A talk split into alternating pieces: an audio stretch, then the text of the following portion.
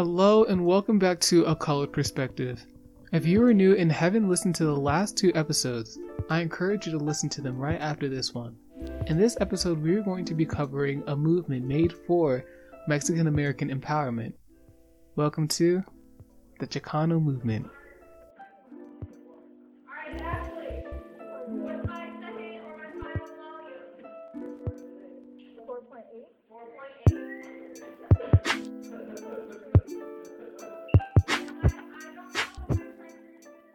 The Chicano movement, also known as El Movimiento, started in the 1960s and ended in the 1970s. The word Chicano was a derogatory term for political and social change.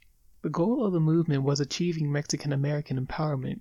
Before all of this, the U.S. was suffering from Great Depression and the war, which led a lot of immigrants from Mexico being undocumented. Years leading up to the 1960s, Mexican Americans have taken decades of discrimination it was shown in court trials, restaurants, and some public signs that said no Mexicans allowed or only whites. Because of this, some would attempt to be recognized as white Americans. Another reason is so they could gain civil rights. However, in the late 1960s, they stopped trying to blend in and instead accepted their full heritage. If you actually think about it, it was really brave of them to take in the name especially after decades of the name like Chicano being used in negative ways, whether it's calling them lower class or other slang for Mexican American. After taking in their European and Spanish roots, they accepted and celebrated their indigenous and African sides as well. Some of the methods they used in the movement were occupation, boycott, school, walkout, and draft evasions.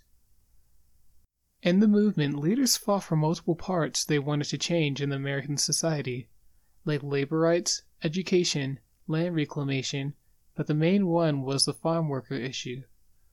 Farmers were not getting paid enough and didn't have benefits. Dolores Huerta and Cesar Chavez co founded a National Farm Workers Association to fight for better economic and social conditions. Chavez was born in a Mexican American farm worker family and has experienced the consciousness of the farm work personally. In January 1986, Chavez spoke out during a strike for grape workers, which was organized by the AWOC, Agricultural Workers Organization Committee. With the help from Chavez and Dolores, they won many victories for workers when growers signed contracts for the union. Chavez once said, We are men and women who have suffered and endured much, and not only because of our abject poverty, but because we have been kept poor.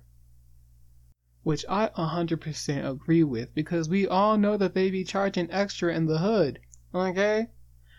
Anyways, the Chicano movement won in many ways. There was a creation of bilingual programs in the Southwest. There are better conditions of migrant workers. They hired Chicano teachers and Mexican Americans now worked as elective officials. Jimmy C. Patino Jr., a Chicano and Latino studies professor at the University of Minnesota, said A key term in Chicano movement activism was self determination. The idea that Chicanos were a nation within a nation that had the right to self determine their own future and really their own decisions in their own neighborhoods and in their own barrios. Hope you guys found this podcast episode very informative and very interesting. And I hope you guys had an amazing Thanksgiving if you celebrate it.